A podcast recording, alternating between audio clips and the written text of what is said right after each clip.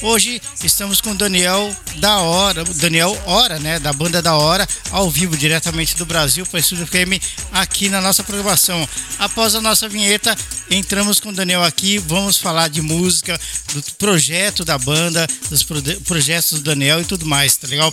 Após as nossas vinhetas. Programa Estúdio ao Vivo. Entrevistas via internet com músicos e bandas consagradas. As independentes não ficam de fora e tudo acontece ao vivo, em tempo real. Tempo real. Apresentação e produção de Marco Fukuyama.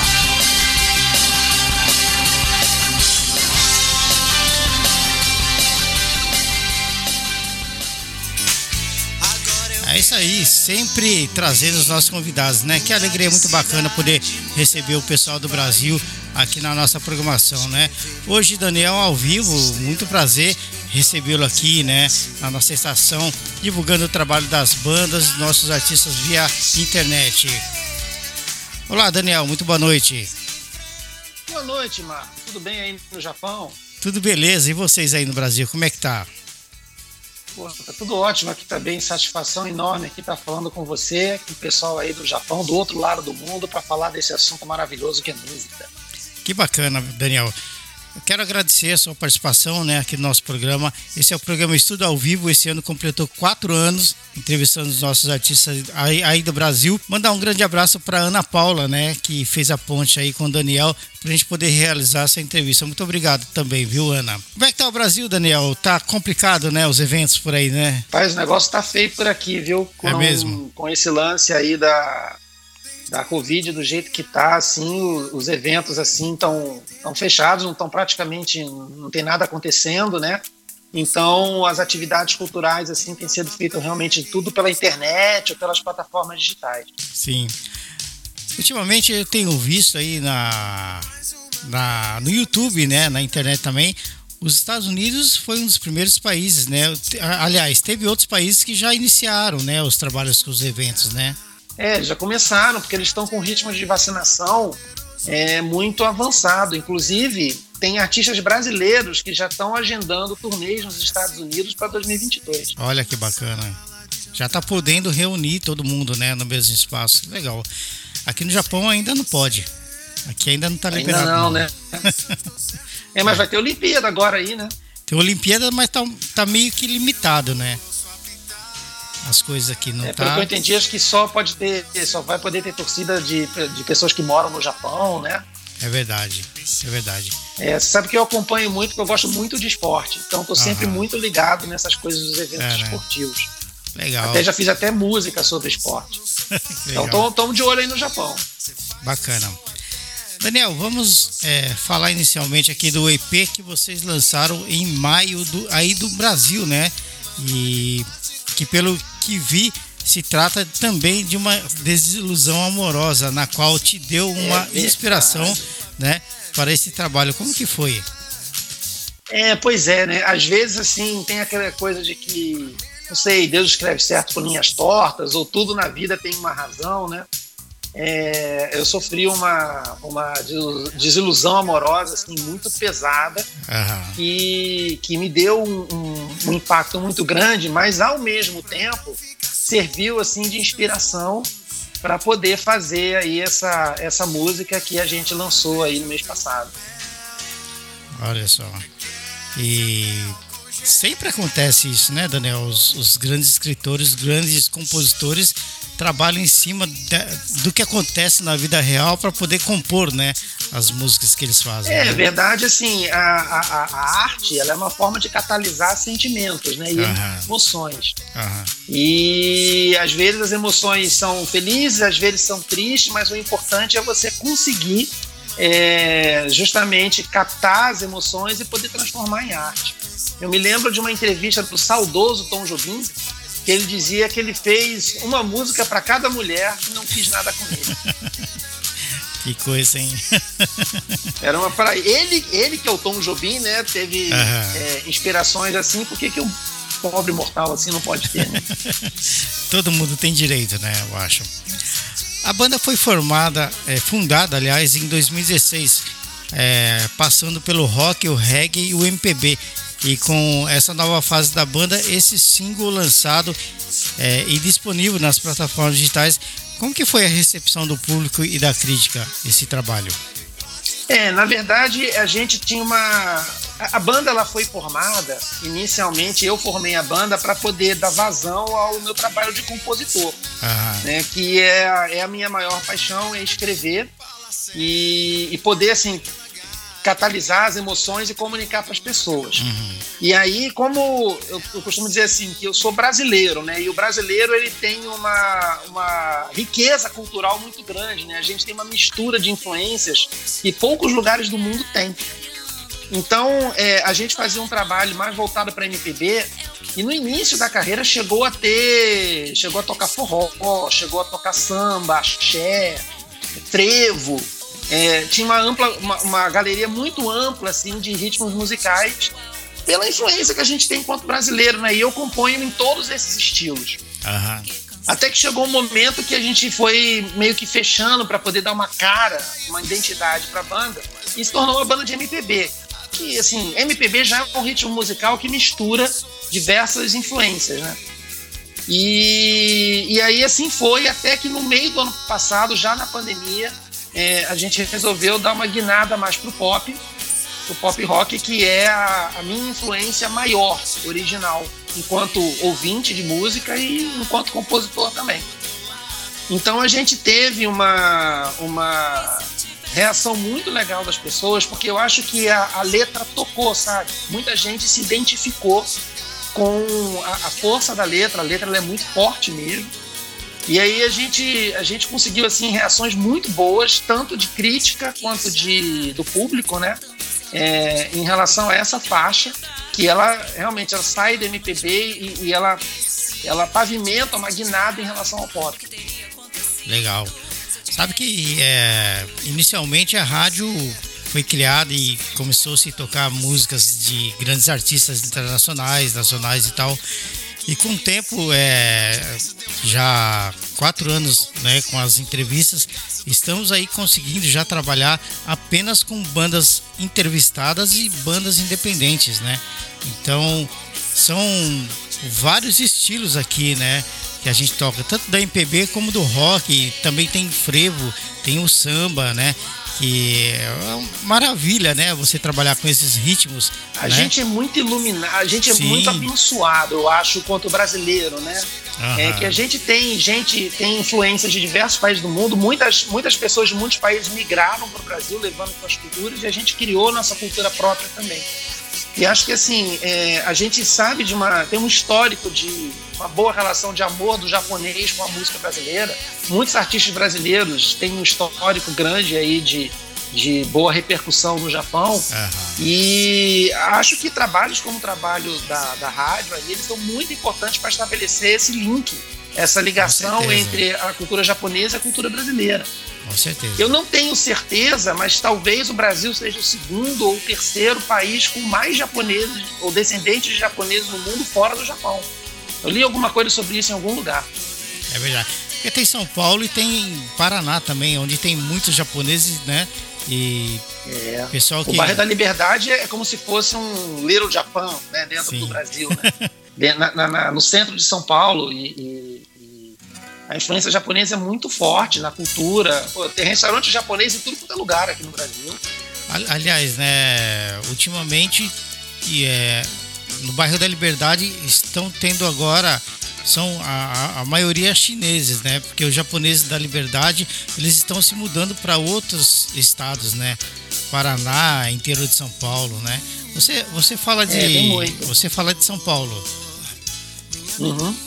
De São Paulo mesmo? É, mas realmente tem assim interior de São Paulo, norte do Paraná, muito japonês também. E isso só reforça a, a, a, a ligação cultural que os dois países têm. Sim. Queria agradecer o pessoal que está curtindo a nossa entrevista aqui, viu, Daniel? Aqui no Japão, Rio de Janeiro e na Califórnia. O pessoal está ouvindo aí a nossa oh, entrevista. Que beleza. E Estados Unidos. Alemanha, né? A rádio é muito ouvida na Alemanha também, tá? E o pessoal está curtindo aí. Muito obrigado a todos aí. Ah, você criou e, e, deu vida para a canção Mudar de Galáxia. Como que foi os arranjos, a produção? Também foi tudo via internet, e-mails e tal? Como que foi? Porque hoje com a pandemia não dá para se encontrar para produzir, né? Pois é, né? É, a, a gente tinha uma banda que fazia apresentações, a gente fez apresentações aí desde 2016 até o último mêsinho antes da pandemia. Aham. A gente estava fazendo apresentações aqui pelos bares do Rio. E aí, com a pandemia, é, alguns membros da banda se mudaram, né? O, o vocalista foi morar em Curitiba, o baixista foi para uma fazenda no interior, e cada um foi, foi para um canto. E, e aí a gente passou a ter dificuldade de se encontrar. A gente chegou a fazer uma, uma gravação cada um em casa, né? Como foi meio moda nos primeiros meses da pandemia, aquele, aqueles vídeos cheios de quadradinho, né? Cada um é. em sua casa. A gente fez a gravação, uma regravação da música Meu Lugar, que a gente já tinha lançado num, num, num vídeo ao vivo, gravado no Blue Note aqui do Rio de Janeiro.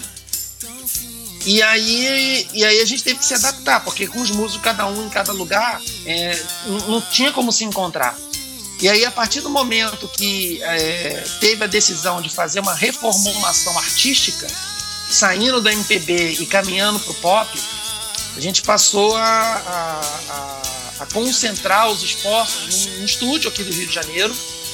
E a gente vai, vai agora a gente pretende lançar de quatro a cinco músicas até o final do ano, contando com Mudar de Galáxia. E cada música vai ter uma formação diferente de músicos para fazer a gravação, inclusive com vocal diferente.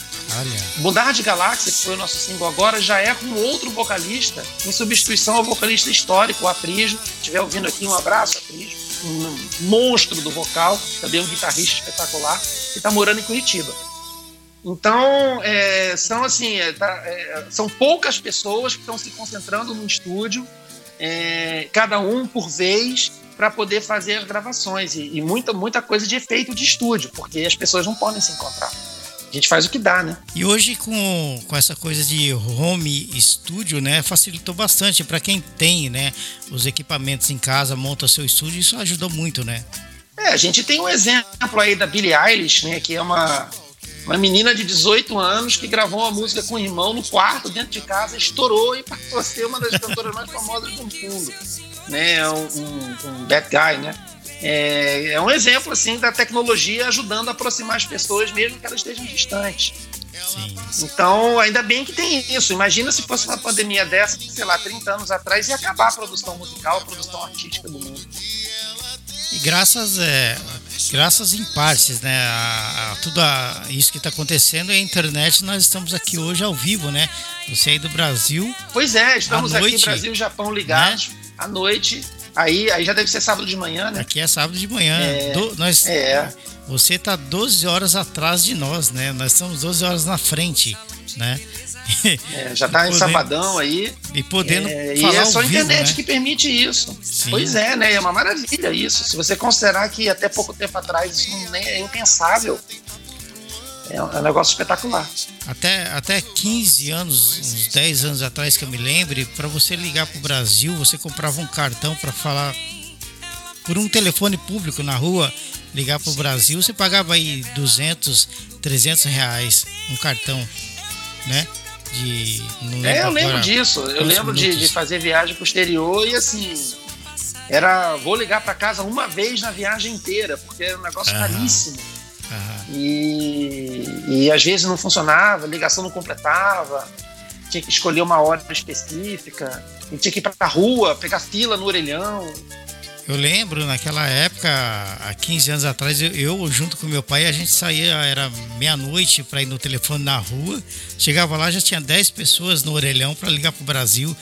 Orelhão não, né? O telefone público. Então a gente ficava, saía dali mais de uma hora da manhã, né? Para falar meia hora ou 20 minutos. Então, era bem diferente. já era uma aglomeração, hoje, né? né? Para usar a palavra é... da moda, já era uma aglomeração para ligar para casa. É verdade, é verdade. Então a internet, a, a, sofisticação ajudou demais hoje, né? A banda de Morrissey, The Smiths, é uma das bandas que, que te dá um impulso para produzir seus trabalhos. Você gosta muito do, da banda de Morrissey, né? Eu, eu, sou, eu sou roqueiro de origem, né? Apesar de eu falei ser brasileiro, eu componho em todos os estilos. É, já fiz músicas fora da banda da hora também, até em sertanejo, em funk, em um, como falei, forró, samba, axé, etc. Mas a minha praia mesmo, principal, é o rock. É o rock. E o, os Smiths foram uma banda que sempre me chamou muito a atenção, que além do sucesso, né, é, é, das melodias e tal, o Morrison era um cantor muito interessante, eles faziam uma coisa que é muito rara de ver. As músicas deles são muito alegres, mas as letras eram muito tristes muito melancólicas. Uhum. E às vezes me chamava a atenção vendo as pessoas nas festas dançando, rindo, sem parar naquela alegria, sem saber o que o cara estava cantando. Uhum. E a letra eram umas letras assim melancólicas, desesperadas, letras super tristes. E esse choque entre letra triste e música animada sempre me fascinou muito. Uhum porque é uma coisa inesperada, mas se bem feita, fica um negócio super criativo, super diferente. Então, é, eu peguei o, o, o, mood, né, o clima que eu tava depois da desilusão, é, escrevi a letra primeiro, né, como se fosse um poema, e aí eu vi assim, pô, essa letra tá legal, tá forte, mas ela tá tão forte que se eu fizer uma música triste com ela, as pessoas vão se jogar da janela. Vou fazer uma melodia alegre. Então, é, é, peguei uma estrutura assim muito baseada mesmo até na própria estrutura das músicas dos Smiths, acordes maiores, é, melodia dançante. Então ficou uma música dançante com uma letra triste. Uhum. Mas é uma letra que ao mesmo tempo conecta, porque quem nunca passou por uma desilusão amorosa na vida? Quem nunca quis, diante de algum problema, sumir, desaparecer, mudar de cidade, de país, de galáxia, de universo? Acho que muita gente já passou por essa situação. Agradecendo aí o pessoal de Tiradentes que está ouvindo aí a nossa entrevista também agora, viu, Daniel? Estamos aí pelo. Pô, cidade linda, viu? EstúdioFM.com. Beijão para Tiradentes pessoal, aí. Curtindo aí.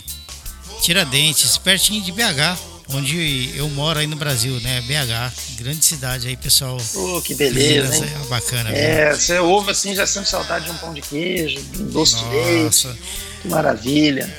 Tem pão de, tem pão de queijo aí? Tem, tem sim. A gente consegue comprar, inclusive a, a minha esposa é vegana, ela consegue fazer o pão de queijo dela aqui, né? Pô, que maravilha.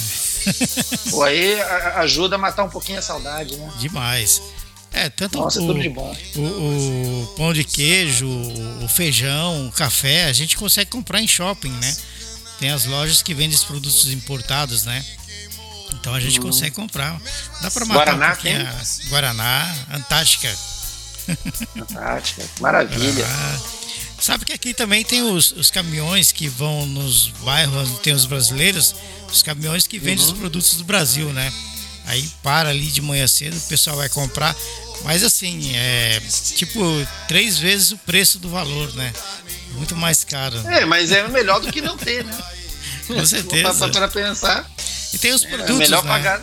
E tem os produtos da Ásia aqui também, né? O Vietnã, da, da Indonésia, que são parecidos, né? Você também ah, pode. Ah, tem isso, Tem é? o arroz, ah, né? Que vem de outros países, que é parecido com o arroz agulhinha, né? E dá para matar bem hum. a saudade. E o Pô, próprio delícia. brasileiro mesmo, né? Bacana. Dá para quebrar o galho, né? Sabe que eu. Pô, muito bom eu fazendo uma hum. pesquisa um dia do, sobre os Smiths, encontrei uma foto do Morrissey parado aqui na estação de Nagoya. Ah, é? é? É. É, eles devem ter feito muitos shows aí, né? Deve ter sido uma das vezes que eles vieram e tinha que pegar o, o trem bala para ir para algum lugar, né? E foi muito interessante essa foto aí. Acho que, se eu não me engano, de 87. Ele era bem novinho. Estavam no auge, tinham acabado é. de lançar acho que The Queen is Dead, estavam no auge aí. E a gente não teve essa oportunidade de ver. Eu não tive oportunidade, não sei nem se eles vieram ao Brasil, já não tinha muitos shows de grupos estrangeiros nessa época, eu era pequeno. Então, se vieram, não tive oportunidade de ver. Mas é, acho que aí vocês têm mais oportunidade de ver os artistas internacionais.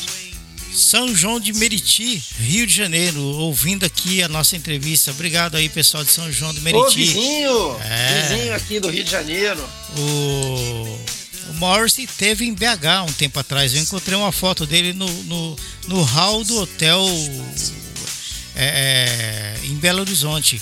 Também teve em BH. Foi um dos. Pô, que beleza. Já pensou o Morris passeando naquele mercado municipal ali? Nem fala, No viu? centro de BH, que maravilha. Nem consigo imaginar. Nem me fala, viu? Nem me fala. Eu, eu já, já, já gosto dessa banda há muitos anos, né? Desde quando eu comecei a ouvir música. E já tive várias coleções dos Smiths, né? E do Morrissey. E aqui você sabe que, que você consegue encontrar vários singles, né? Músicas que não tem nos álbuns, né? Que é lançado só aqui no Japão. Então isso tem demais. Tem demais, de várias Tem, bandas. É, e às vezes a gente consegue achar até aqui no Brasil. Mas é raro, né? De, de conseguir achar alguma coisa assim. Mas às vezes tem. E, e, assim, é difícil de achar outra, outras bandas que tenham essa característica do som dos Smiths, até hoje. Né? Os Smiths são dos anos 80, o Morrissey entrou aí e fez algum sucesso nos anos 90 em carreira solo, mas essa característica da, da, da letra triste com a música animada não é muito comum de se ver, Ah, até hoje. Sim. Legal, a história da música é maravilhosa, né? E você ter isso na sua alma, a música é maravilhoso. Olha aqui, além de você na banda, Daniel, quem são os integrantes da banda e qual a posição de cada um deles? Já que você disse que, que é, a partir dos próximos EPs vai, vai mudar, né? Os integrantes, né? É, é uma solução que a gente arrumou enquanto a pandemia ainda persiste, né? E Ah. as pessoas não conseguem se encontrar. Quando eu formei a banda em 2016, como o objetivo era mostrar as músicas, a gente montou meio que um dream team de músicos muito talentosos, já com bastante é, é, bagagem, para poder fazer, botar aquele som de qualidade, para poder Aham. passar a, a, a, qualidade, é, a qualidade das músicas. Então eu mencionei aqui o, o Aprígio, que é o, o- o nosso, é o nosso vocalista que mora em Curitiba. Eu não sei se ele é um vocalista que toca guitarra ou ele é um guitarrista que canta. Que canta. Porque ele é excelente nos dois. Né? É, o, é tipo de cara assim que tem um, um- um- um- um talento múltiplo difícil de achar. É guitarrista daqueles de fazer solos de guitarra é, enormes e tal, que, que assim, dá gosto de ouvir o cara cantar e ouvir ele tocar. A gente tem um outro guitarrista chamado Luke Trigueiros, que é o cara dos timbres. Poucas pessoas eu vi que conseguem timbrar uma guitarra como ele, consegue tirar sons diferentes. Mal comparando assim, comparando com alguém internacional, eu penso muito no The Edge do YouTube. E ele faz umas maravilhas com a guitarra que parece que são instrumentos diferentes com a mesma guitarra. Né? O Luke, sim, ele faz muitos, muitos, é, tira muitos sons diferentes da guitarra. E a gente tem o, o, o Pestana, que é o baterista, o Reinaldo Pestana, que é um cara que ele toca de tudo. Ele tem uma oficina de percussão no YouTube, tem outras bandas que ele participa, e assim, pode pegar um ritmo qualquer, que se ele nunca ouviu falar, ele vai ouvir três músicas já vai tocar como se fosse desde Olha só. o cara tem uma, uma, uma multiplicidade de talento para bateria e percussão que é impressionante. E a gente tem o nosso diretor musical, né? Que é o Papito Melo, que é um baixista que já tocou com meio time da MPB, já tocou com Moraes Moreira, com Simone, com Tete Carvalho, com Maria Bethânia, com muita gente forte, assim, muita, mu- muita gente muito boa e que assim topou fazer parte desse projeto pelo desafio né de, de, de você trazer uma, uma banda de compositor que é uma coisa muito difícil de se ter né é uma banda que, que é, ela é um veículo para o trabalho de um compositor um compositor que não canta hoje em dia eu até faço backing vocal faço rap e bem mas eu não sou cantor então, é, a, a banda ela, ela, ela serve para ela é um veículo das minhas composições. E tem um desafio de você fazer isso sem você ser o compositor, né? É, o resto da banda ele, ele tem um talento justamente para fazer os arranjos, fazer o, o- os roteiros dos shows e poder comunicar para as pessoas aquela intenção que o compositor tinha quando escreveu a canção. Aham. E a gente tem no teclado também o Cadu, que é o, é o, é o Cadu, é o Cadu Fausto, que é o nosso caçulinha. É, novo de banda e novo de idade, mas que tem uma energia, aquela energia que levanta até de pinto na hora de tocar. Olha.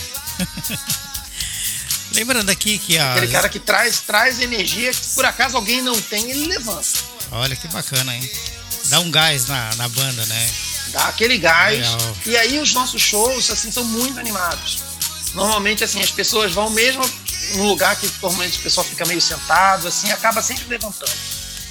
Porque a ideia é fazer, é sempre ter, sempre ter um elemento dançante, um elemento de alegria.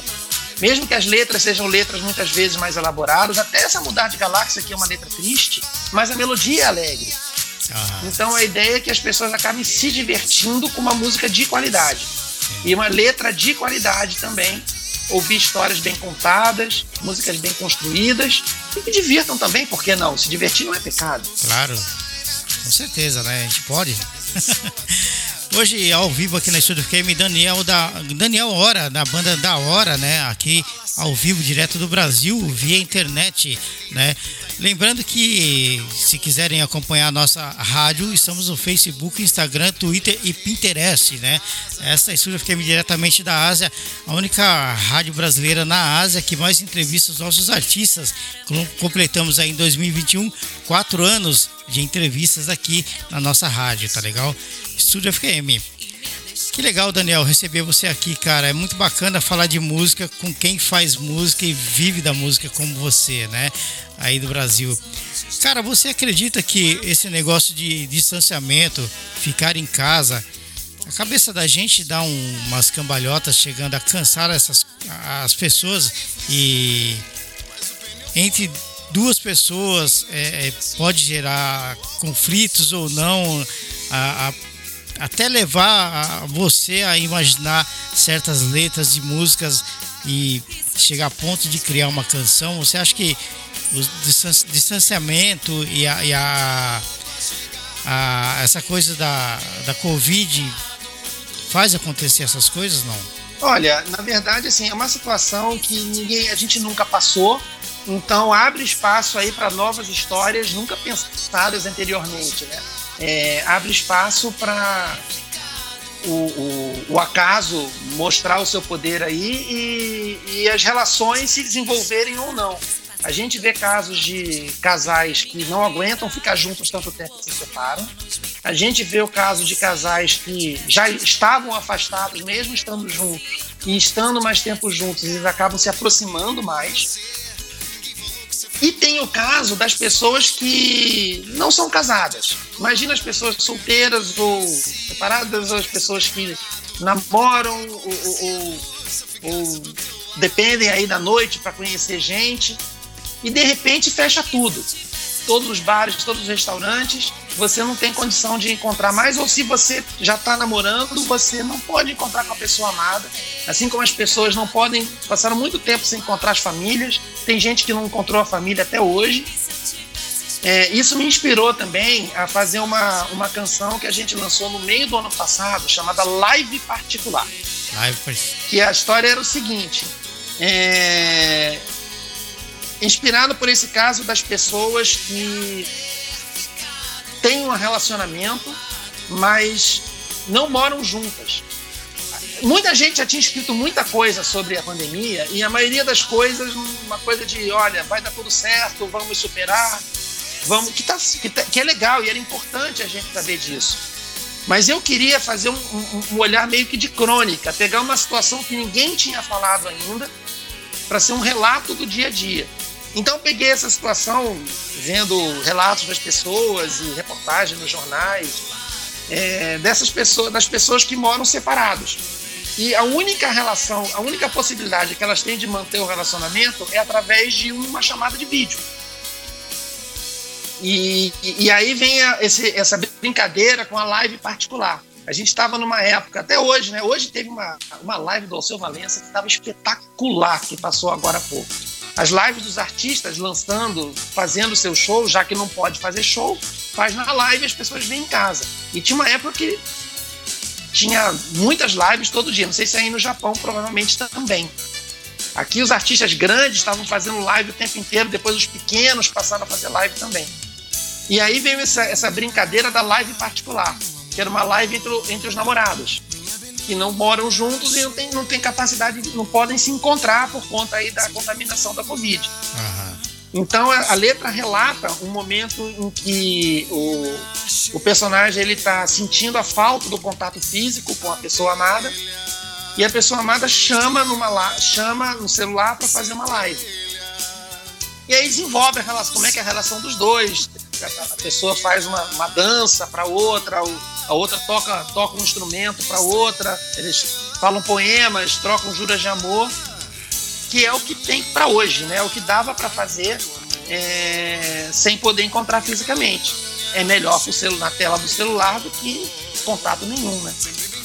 E eu, eu tenho, conheço casos assim de muita gente que conseguiu se manter, manter uma relação viva, chama acesa, mesmo sem se encontrar fisicamente, através de videochamadas. Assim, o ser humano acaba se adaptando, né? E muitas vezes a criatividade ela vem da necessidade. É você nunca pensou em fazer isso, mas surgiu uma situação, você tem que bolar um jeito de, de prosseguir, de contornar o problema e seguir em frente. Legal. Tem uma história, né? É, em 2000, é, por volta de 82, mais ou menos, 81, eu imaginava ter uma rádio, sempre gostei de rádio. Quando eu tinha oito anos, eu, eu, chegava da escola e corria ligar a televisão para ouvir música é, nos programas de videoclipe, né, que tinha na, na, na, na televisão, né, naquela época. Uhum. Televisão ainda preto e branco, de seletor. Chegava da escola, corria, ligava a televisão para ouvir música daquele jeito. Não tinha rádio em casa, não tinha nada. Então, assim, com, a, com essa modernidade e, e poder é, realizar isso, foi se criado a rádio e inicialmente eu queria fazer podcast, aquela coisa toda, e não tinha com quem fazer, né? Podcast e tal. Eu convidei um artista anônimo no Facebook, um cara que canta muito bem, e ele topou fazer um bate-papo. Aí eu fiz e, e, e, foi por aí que começou. Essa coisa de você, que você está falando, da gente poder ter um relacionamento com as pessoas, mesmo por vídeo, isso eu acho que é uma coisa importante, né? É, até mesmo é, pelos casais que estão distantes aqui no Japão. Geralmente o cara está aqui, a mulher está no Brasil, então consegue se manter ainda uma relação, é, sempre tá, poder estar tá é, junto. Porque relação é um pouquinho cada dia, né? Você, é. É, é, tem, o Vinícius, a Vinícius de Moraes já dizia que mais difícil do que conquistar uma mulher é manter a mulher depois de conquistada. É verdade. Porque é, é, uma, é, uma, é uma relação de conquista diária, né? E você vai, e você vai é, alimentando a relação. E se, se você não encontra, você não, não, não tem contato, ela vai naturalmente esfriar. E isso vale para qualquer relação humana, vale para amizade, vale para trabalho e vale principalmente para relacionamento amoroso. É, tem que estar tá junto, né? Senão não é tem relação. E, então, assim, é... eu quero dizer que tudo começou por aí. Então, é hoje eu vejo que muitas, muitos casais né, estão conseguindo se relacionar dessa maneira e não deixando assim a coisa esfriar, né? Sempre estando presente, né? Mesmo de longe com as outras pessoas. Eu acho importante também isso. Voltando a, ao seu trabalho, o Fabrício. Matos e o André Vasconcelos foram os caras que tiveram uma crucial é, responsabilidade nesse projeto, né, Daniel? Que você tem hoje. Como que você sente tendo esses dois feras no seu time? Olha, é um privilégio, porque esses caras eles são muito bons, eles são aqui do Rio, quer dizer, eles trabalham aqui no Rio, Fabrício é mineiro, quando você trabalha com gente boa, é, é a questão que você passa a ideia, o cara pega na hora. Uhum. E aí ele vai te trazer alguma coisa além do que você tinha pensado. Eles já tinham feito é, a produção de live particular, essa música que eu comentei sobre o, o namoro à distância, né? Uhum. É, em tempos de pandemia. O resultado tinha sido muito bom. A gente chegou a tocar em cinco rádios aqui do estado do Rio de Janeiro né, é, teve bastante execução, assim, ficou uns três meses tocando com bastante constância nas rádios. A gente teve uma boa, uma boa resposta também de, de visualizações no YouTube, plays do Spotify. E a gente viu assim, cara, é, é time que dá. Tem aquele ditado que diz que um time que tá dando certo não se mexe, né? E como teve essa situação que eu falei da, de, dos músicos da banda indo cada um para um lado, o papel do produtor acabou sendo o papel mais importante, porque ele acaba concentrando muito do trabalho que os músicos fariam, mas eles não, poder, não podem fazer por estar distante. Uhum. Então, é, a gente levou a ideia da, do mudar de galáxia para o Fabrício e para o André, é, colocando assim, olha, eu quero é uma sonoridade pop rock puxando um pouco, um pouco oitentista, né, que a gente está vendo aí alguns artistas é, trazendo a sonoridade dos anos 80 de, de volta. Talvez, a, não sei se é a artista mais badalada do ano passado, mas uma das mais, foi a Dua Lipa, ela trouxe o Don't Start Now, que para mim é, é, a cara dos anos 80. A própria Billie Eilish, que eu já comentei anteriormente, também trazia coisas dos anos 80. Ele falou assim, olha, é, eu, não quero uma, eu não quero uma música que soe como anos 80, tem que ser uma música atual. Mas você pode trazer referências. Eu já estava com essa coisa dos The Smiths na cabeça. Olha, é rock, é rock, é base de guitarra. Eu sou guitarrista, né? Então eu sou violonista e guitarrista. Então a maioria das composições vai ser nas seis cordas. É... Mas assim, eu vou deixar aberto para vocês trazerem a bagagem, a experiência de vocês para agregar aqui essa ideia inicial, como se fosse um briefing, né? Olha, eu quero mais ou menos isso aqui. Quando eu ouvi, a primeira versão eu fiquei assim, meu Deus do céu, o que, que é isso? Ficou assim, acima das minhas expectativas, tá um som super dançante, super bem gravado, é muito bom gosto no arranjo. E tanto que a gente já está começando a fazer a pré-produção da próxima. Né, que não sei se daqui um mês, dois meses a gente vai fazer o lançamento, mas vai ser com o mesmo time é, provavelmente Fabrício e André vão fazer também. Se bobear, vão fazer todos os quatro, cinco que a gente está querendo fazer Legal. até o final do ano, porque deu super certo. Trabalhar com crack é muito fácil, né? Sim. É, fica, outra, fica muito mais fácil. É outra pegada. É, o, né? é, é outro patamar, já dizia o, o outro craque né, do time que eu torço, o Flamengo, que é o Bruno Henrique. Uhum. É, é, é, muito fácil. Uhum. É outra pegada, né? É, é muito, é muito fácil. Os caras são muito bons, eles pegam muito rápido.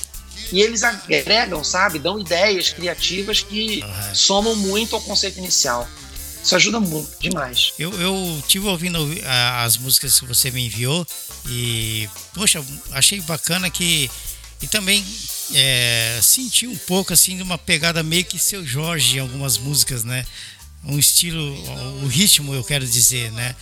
É, não, não. Seu Jorge é uma influência muito grande. Não falando é, que é igual, por... né? Eu quero dizer assim, não, claro uma pegada meio que. Assim, como eu falei, o Brasil é caldeirão, né? Uhum. A gente tem muitas influências, mas no seu Jorge mistura duas coisas que eu gosto muito, que é o samba e o rock. Uhum. É, é, acho que ele. Acho que deve ser conhecido aí no Japão, pelo que eu vi, ele, ele tem bastante nome é, internacional. E essa mistura de samba com rock são, é, é uma coisa muito brasileira, né? Tem que ser brasileiro, né? O rock é um ritmo mundial, né? Mas o samba é nosso. Sim. E, e assim, de, acho que antes dele, principalmente Jorge Ben, né? Já, já fazia muito isso é, anteriormente. É, e sim, a primeira música que a gente fez, é, o primeiro single que a gente lançou chama Abelhinha.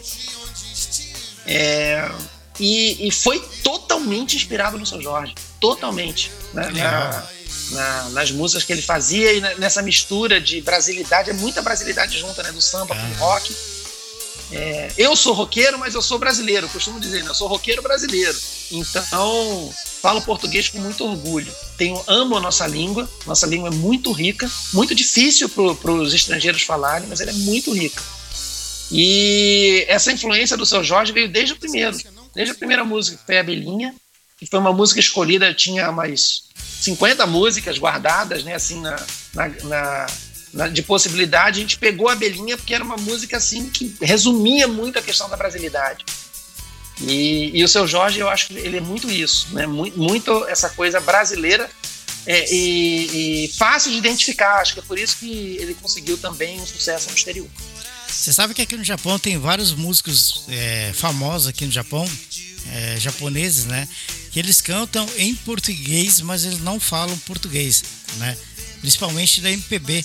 Tem muitos japoneses que cantam a MPB na noite aqui no Blue Note, que é, que é perto aqui. Então, assim, acho bacana, né? E o pessoal não fala português. Você, né, eles cantam, fazem os shows e tal. Nós vimos aqui o, o show da Marisa Monte, né? Aqui pertinho. Cara, de frente a Marisa Monte, eu não conhecia, minha esposa não conhecia a letra das músicas, mas os japoneses estavam acompanhando certinho a letra das músicas, né? Isso é muito interessante. Impressionante, né? É. Eu já vi algumas, algumas, alguns artistas japoneses, algumas cantoras japonesas, principalmente, mais de bossa nova, né? É, fazendo as músicas brasileiras e uma vez eu vi uma entrevista com uma delas dizendo assim, olha, eu não sei falar não, mas o som é tão bonito né, é, é, é, tão musical, a musicalidade é tão grande que, que apaixona. É verdade. E acho que isso contribui para a relação entre Brasil e Japão. Né? A gente vê historicamente muitos artistas brasileiros tendo boa repercussão no Japão, às vezes mais até no Japão do que no próprio Brasil. Sim. Tem uma, uma cantora japonesa que ela se chama Lisa Ono, que é da MPB. Lisa Ono, pode ser, é? ela mesma. Era Isso. ela que eu vi a entrevista. ela canta ela muito, mesma. ela canta muito. Né? E ela é considerada a primeira no Japão, uma das maiores cantoras de MPB. Você imagina uma coisa dessa, né? E, poxa, é maravilhoso. Um cara que eu entrevistei aqui, que é o Toninho Horta, eu comprei o. o Nossa, ele é demais. Comprei Adoro. o disco dele aqui na Tower Records, né? Inclusive estou fazendo uhum. propaganda da, da loja. E você chega ali na loja, tem vários CDs do, do Toninho Horta ali, né? Esse que eu comprei foi o Belo Horizonte, que foi o último, né? E, pô, tem, tem vários artistas que fazem sucesso. O Gladstone Galiza, que mora na Espanha, que faz o maior sucesso, que gravou com a, com a Lisa Ono também, né? Tem vários discos deles que foram produzidos só para o Japão, não acho em outro lugar. Então tem muitos, né? É maravilhoso a música brasileira aqui. Espero ver vocês aqui também um dia, quem sabe, né, Daniel? Pô, quem sabe, né? fazer né? Um de repente aí, pós-pandemia, né? Quem sabe a gente consegue fazer aí. A gente, eu conheço, tenho contato aqui com alguns músicos brasileiros que realmente, antes da pandemia, faziam faziam alguns shows aí, não eram famosos, não, assim, uhum. estourados, hit nacional. Mas tinha essa, principalmente com essa coisa da MPB, de mais qualidade, mais refinada é, tem uma conexão muito forte entre Brasil e Japão.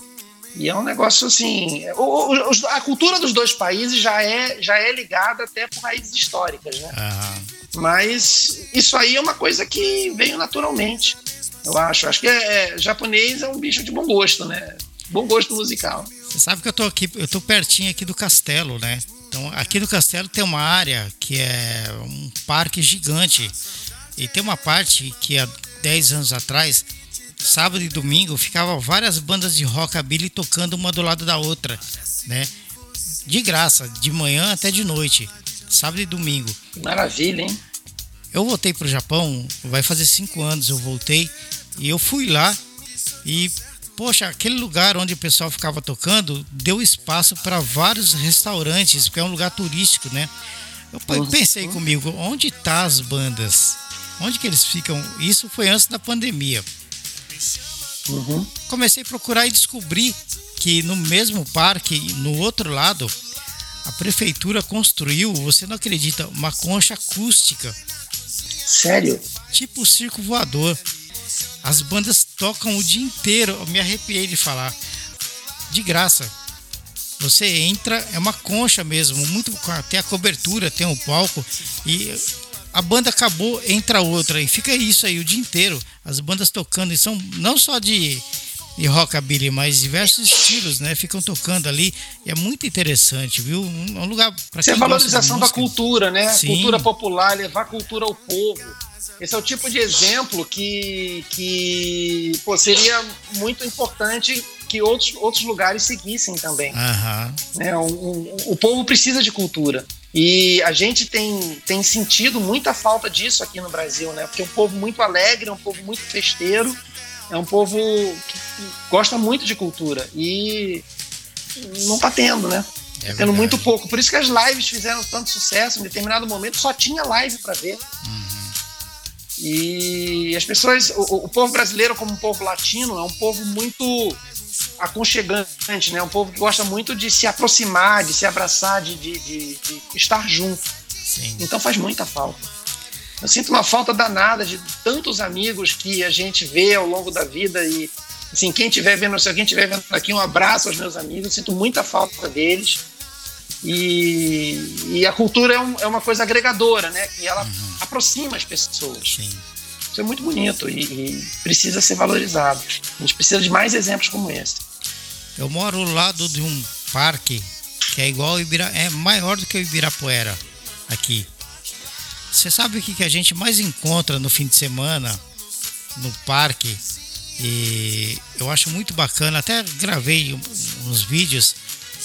Pessoal de escola, eles se juntam no meio do. Aqui no parque, diversos pontos do parque. Um com uma flauta, outro com um saxofone, outro com uma gaita, cada um com um instrumento. Então eles abrem a partitura e, poxa, eles passam um dia ali ensaiando, tocando com o uniforme da escola. Olha que, que coisa maravilhosa. Se o Brasil fosse assim, né? Pois é, a gente tem alguns projetos de música em escola, até em escola pública, mas é muito pouco. Eu uhum. conheço alguns aqui, como eu sou muito ligado em música, eu conheço alguns projetos de música em escola, mas é, é muito pouco. Você precisa de muito mais. Às vezes as crianças não têm ou dinheiro para comprar uns instrumentos, ou para comprar as partituras, ou precisam trabalhar e aí não dá tempo de estudar. A necessidade é, primeiro, mas, né? É, né? Mas é, a música, como eu falei, é um elemento agregador, né? A uhum. música junta as pessoas, junta as almas. Uhum. E eu acho isso é muito bonito. Quando você vê uma, uma pessoa tocando um instrumento aqui, é, aos poucos você vê as pessoas parando em frente para assistir. Outro dia mesmo eu estava vendo um senhor sentado sozinho embaixo das árvores tocando é, é, acordeon.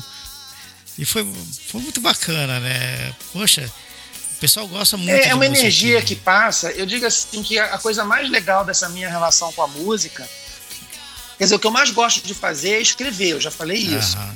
Mas talvez igual seja a coisa do tocar ao vivo uhum. para as pessoas. Porque você sente a energia. Tem a energia dos músicos tocando entre si no palco e a troca de energia dos músicos com a plateia e da plateia em si mesma. Uhum. Né? E é, como a gente toca músicas mais animadas, né? É, é um show para não é um show para ficar sentado, é um show. Você pode até ficar sentado, mas você vai ficar sentado no início. Não vai conseguir ficar sentado o show inteiro. É um show para se levantar, para dançar, para se distrair. É, essa energia não tem preço essa troca né, é, é, entre o público. E às vezes você vê assim, é, é, a questão da música autoral, muitas vezes as pessoas não conhecem, né? Uhum. Mas em determinado momento você vê que na segunda vez que você passa um refrão de uma música, as pessoas estão cantando junto. Estão cantando, já pegaram o refrão e, e, e já estão entrando até chegar o momento que você, a pessoa pede bis no final e pede ah, aquela música que vocês tocaram. Peraí, mas você não conhecia a música, você conheceu hoje. Ah, mas eu quero ouvir de novo. A própria Leila Pinheiro, na entrevista com ela, ela me falou que diversos shows que ela fez aqui no Japão e pô, o ginásio lotado e tal. Ela falou assim que chega uma parte da música que ela falou: a gente breca e o público vem peso, cantando junto, né? não precisa falar mais nada. Que energia, né? É isso, a gente traz, faz, né? a gente faz, normalmente nos nossos shows, como um show de música autoral, a gente mistura com releituras muito próprias da banda, né? A gente tem muita os músicos têm toda muita capacidade de fazer a releitura de músicas famosas que conversam com o repertório autoral. Ah. E isso aí a gente às vezes, às vezes faz isso também. É, para e deixa o público cantar. Aí a energia é arrebatadora, né? Porque são músicas que as pessoas conhecem, as pessoas já estão animadas porque o show está animado. Você tem aquela, aquele engajamento, que é uma palavra da moda, né? Aquele engajamento das pessoas seguem vocês aí. Quando você apresenta uma música autoral, as pessoas já estão com um ânimo animado, um ânimo levantado, né? Porque ouviram aquelas músicas conhecidas e puderam ter essa troca ah. com, com, com a banda. Então isso, isso é, é muito gratificante, viu? Demais. Que coisa, né? Agora, Daniel, como que você vê o futuro do rock e outros estilos perto do fenômeno, fenômeno né, sertanejo que segue disparado nas rádios brasileiras? Olha, eu vou te dizer que o sertanejo não está mais sozinho. Não sei se chegou aí Japão, no Japão um tal de piseiro ou pisadinha. Não ouvi falar. Que é uma, é uma versão do forró nordestino uhum. com teclado, é bateria e teclado, e uma ligeira influência do funk carioca dos anos 80, 90, que quando ele era um pouco misturado com o funk de Miami, o funk ah. americano. Que hoje em dia é, os principais lugares das paradas estão misturados entre o sertanejo e o piseiro. E o sertanejo, ele, ele tem, ele para sobreviver, ele tem se misturado muito. Então ele começou se misturando com várias correntes de sertanejo, misturou com forró, e misturou com outras coisas. Tem sertanejo até que lembra um pouco o rock. Ah.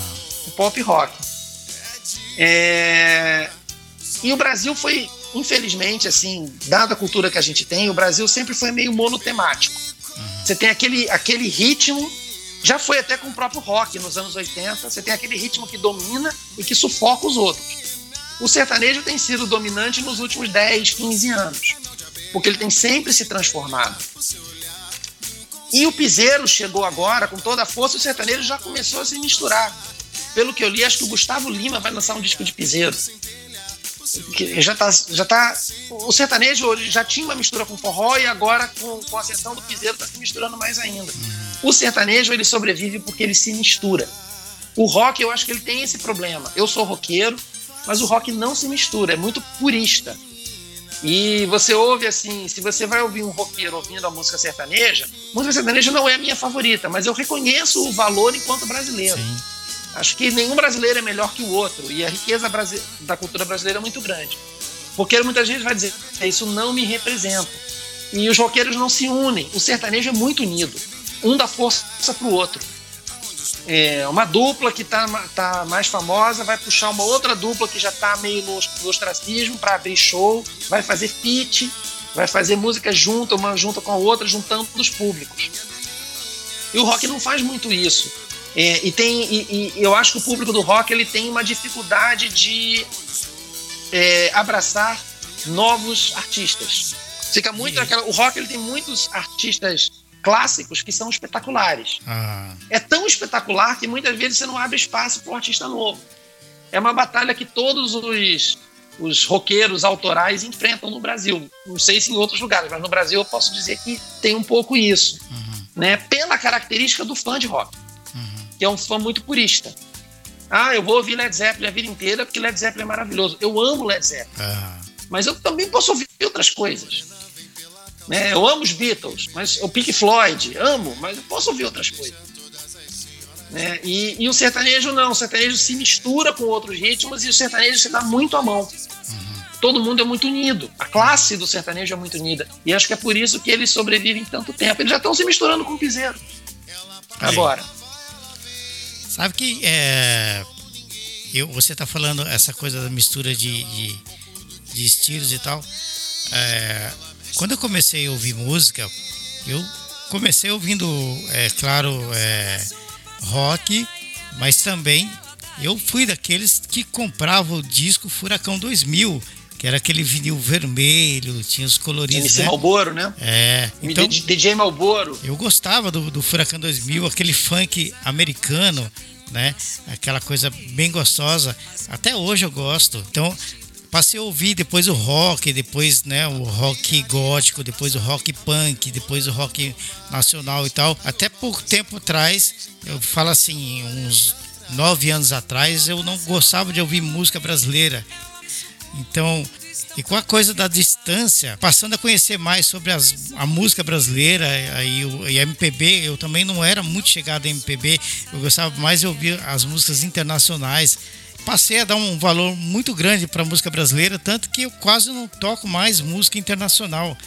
Tipo, bandas famosas, Led Zeppelin, eu gosto de todas, é lógico, mas como a rádio é voltada ao público brasileiro no Japão, para ser uma, uma rádio brasileira, passei a dar valor muito mais à música brasileira e vários estilos que eu não gostava de ouvir, muito menos de tocar, como o samba, por exemplo.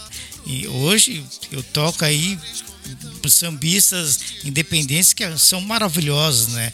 Bandas de rock independentes autorais maravilhosos. Eu passei a dar valor a isso, né? Que a. É, o Brasil é muito rico. Sim. E, e, e, às vezes o Brasil não se valoriza, né? Tem, é verdade. A gente ainda tem um pouco do complexo de vira-lata que se fala é. décadas atrás, né? Ah, gringo é que é bom, estrangeiro é que é bom. É a gente é muito rico. E mesmo assim, mesmo esses ritmos é, é, é, que hoje dominam, né? Como eu falei, o sertanejo, o piseiro, então tem a sua beleza, assim, tem a sua característica cultural que se você se você for observar mais a fundo, você vai ver alguma coisa de diferente. É, é, o, o, próprio Piseiro, eu falei, é uma mistura de forró com batida eletrônica com DJ Malboro. Tem muita coisa de DJ Malboro ali. Loucura, né? É, é, é, que é muito, é muito baseado no teclado, né? É praticamente uhum. bateria eletrônica e teclado. Uhum. Onde, onde se imaginar cinco anos atrás que você ia ter um negócio desse que ia tomar conta do Brasil? O artista mais tocado aí na virada do ano foram os Barões da Pisadinha, que é o maior representante do, do, do, do exemplo do, do, gênero piseiro pisadinha. É, assim, a, a, música brasileira sempre nos revela surpresas. Né? Me, não dá para acusar de mesmice. Sempre tem alguma coisa diferente. E é isso que tem maravilhoso. Isso porque tem muitos ritmos brasileiros que não conseguem chegar no mainstream ainda, né? Não conseguem chegar na grande mídia. O que estão Mas se você, se você garimpar, você vai achar muita coisa como web rádio, como rádio que faz as entrevistas e tal, é, a gente recebe muitos e-mails né, do Brasil todo e várias bandas autorais independentes, mas assim, são cada um melhor do que o outro, sabe? A qualidade. Eu não entendo como que, que essas bandas não fazem sucesso aí no Brasil, né? Porque o Brasil é monotemático. É. Você tem o ritmo da moda e esse ritmo da moda sufoca os outros. Eu falei, sou roqueiro. O, o, o, pop rock brasileiro já sufocou os outros, nos anos 80 também. Uhum. Aí veio o pagode, veio o axé, e aí vem o, o sertanejo, agora tá vindo o piseiro. Mas você tem essa coisa da mistura. A gente tem uma música chamada Meu Lugar. Você imagina que ele é ao mesmo tempo, na mesma música, você tem MPB, rap e maracatu. Na mesma música. Que legal. É uma parceria minha aqui com o Sedmo Alves, que é um um músico mineiro, né, muito muito talentoso. E a gente misturou as três coisas numa coisa só, assim, ah, não, vai ficar esquisito. A música foi feita como MPB, aí no meio do caminho eu falei assim, pô, cabe um rap aqui. Rap? Pô, funcionou. E na hora de fazer o arranjo, não, vamos fazer essa segunda parte aqui. O rap, a parte de rap, ela é cantada por cima de uma base de maracatu. Olha. Rap com maracatu da samba, com trocadilho, né? Funciona? Funciona. A gente chegou a ganhar um, um, um, um prêmio num festival internacional na Espanha. Olha. No ano passado com essa música. Com o com, com meu lugar. É o mesmo festival que a gente chegou em 2019, a gente ganhou um prêmio principal por uma música chamada Morena da Calçada. Assim, é um Ijexá. Você, e, e, e, os europeus se ama, os europeus adoraram, deram o primeiro prêmio do festival. Olha, e vocês colocaram tudo no liquidificador e bola para frente, né? Porque essa é a graça do negócio. Uhum. Misturar. O brasileiro pode misturar. A maioria das culturas do mundo não pode misturar, porque elas têm a sua origem. Uhum. O, o, Brasil é um país que tem muitos países num só. Né? Você tem imigrantes de tudo quanto é lugar. É, os habitantes originários do Brasil foram os índios, né? Então, na verdade, o Brasil é praticamente feito por imigrantes. Uhum. Cada um traz a sua, a sua influência. Então, a gente tem essa capacidade de misturar que a maioria dos países não tem. Talvez o mais próximo do Brasil nisso seja os Estados Unidos, que é outro país de imigrante. Muito imigrante, né? A maioria dos países é, é imigrante, né? Quer dizer, exporta as pessoas. A gente importou gente do mundo todo. Então dá para fazer rap com maracatu, sim. É bacana, né? Dá para fazer. que legal. Hoje ao vivo aqui com a gente o Daniel Hora, da banda da Hora, direto do Brasil aí, né? Falando de música, falando de produções, falando de shows, falando de tudo que a gente mais gosta, que é a cultura musical, né? Agora, Daniel, queria que você falasse um pouquinho pra gente sobre o selo editora Algo Rock. Algo Rock é uma, é uma, é uma é um selo, na verdade que eu acabei montando com um sócio que eu já conhecia, ele cuidava do repertório da banda da hora. E é, ele veio da vontade da gente conseguir contribuir com é, essa mistura que o Brasil tem é, levando, o nome já diz, algo rock na verdade vem de algoritmo, né? algoritmo, algo ritmo, algo rock. Mas tem sempre alguma coisa de rock nos artistas da, da, do selo. A banda da hora é um deles e tem outros. É, sempre, normalmente eles são ligados ao rock MPB de algum modo, mas é a ideia de contribuir para esse caldeirão é, musical riquíssimo que o Brasil tem, de uma forma independente, sim, é, podendo, ajudando a viabilizar artistas que não conseguiriam de outro modo chegarem a lançarem as suas, as suas composições. A gente teve um primeiro lançamento que deu muito orgulho de lançar da, de uma cantora carioca chamada Roberta Spindel. Não sei se ela está aí, beijo para Roberta. Ela já passou por aqui também. E a gente viu? teve a oportunidade de, de relançar uma regravação de uma música do Renato Russo. Uhum. No ano que ele faria 60 anos, mais uma vez, que é uma parceria do Renato Russo com Flávio Venturini. Foi, chegou a ser lançada no álbum póstumo da Legião Urbana, mas foi composta junto com Flávio Venturini fora da Legião. E ela fez a parceria com o Rodrigo Suricato, que é, hoje ele é vocalista do Barão Vermelho. Né? Rodrigo é, Suricato? Ele é, ele é o vocalista do Barão Vermelho hoje em dia. Rodrigo Suricato? É o cara do rock. Vocalista é, do Barão Vermelho? É, ele é vocalista do Barão Vermelho hoje em dia. É, quando o Frejá largou os vocais do Barão, né? É, e, e, assim, a gente conseguiu. Ficou uma mistura de rock com MPB super interessante um arranjo contemporâneo, que não lembra o arranjo da Legião Urbana, e que foi o primeiro grande. O primeiro lançamento do Algo Rock foi uma música da banda da hora chamada IC, que a gente lançou no final do ano passado. É, mas é, esse, esse lançamento da Roberta ele teve uma repercussão um pouco maior por ser uma música do Renato Russo no ano de, de, de 60 anos, que o Renato Russo parece 60 anos, e é uma música que, apesar de antiga, ela conecta muito com o tempo de hoje. O refrão diz: Mas é claro que o sol vai brilhar amanhã, mais uma vez. Uhum. É uma mensagem de esperança nesse momento, né? Que, que, que, que a gente tem. É uma música que as pessoas já conhecem, que elas podem se conectar. Mas que a mensagem, essa música, se eu não me engano, é de 87. Foi lançada pela Legião, pela Legião não sei se o Renato Russo tinha acabado de morrer. Foi alguma coisa assim. É, mas ela é atualíssima. E a gente tem aí um. Tem, lançamos um, um, um, cantor do Paraná chamado Pedro Cine, que faz um pop, um pop romântico assim mais jovem. É, agora esse tempo e a gente vai lançar uma agora em julho uma banda chamada De Janeiro Soul, De Janeiro do Rio de Janeiro, né? que ela é, ela, ela é especializada em músicas da Motown. Então a gente deve lançar, se eu não me engano, uma música do Marvin Gaye. Legal. Agora no, no uma, com uma, um arranjo totalmente novo, né, totalmente contemporâneo, fugindo da referência Motown, mas coisas criativas, coisas diferentes. A ideia é fazer cultura, é contribuir para o caldeirão cultural nacional é, e poder usar assim todo o, a bagagem que a gente já tem no music business, né, para poder é, levar esses artistas ao público. Está sendo assim muito gratificante fazer isso. Que legal. Grande artista, né, Marvin Gaye da Montal aí, grande demais. What's Going On? Nossa, é, ainda mais essa música. Que, é. Caramba. E assim, a gente conseguiu liberação, né? Não, não foi fácil. E também é uma música que. Essa é o tipo de música que é sempre atual. Né? Se, se, você for olhar, prestar atenção na letra, você vê que é uma letra politizada, é uma letra consciente, uhum. mas que ela se aplica para muitas situações. Não é uma situação específica, sabe? Ela sempre é atual. E eu acho que essa questão da contemporaneidade, da atualidade é muito importante. Falei assim: ah, a gente mudar de galáxia é uma música baseada nos Smiths, mas eu não quero ser os Smiths, eu não quero fazer outros Smiths. Uhum. É trazer a linguagem dos Smiths para uma coisa contemporânea. Sim. E essa foi a ideia quando a gente lançou Mudar de Galáxia.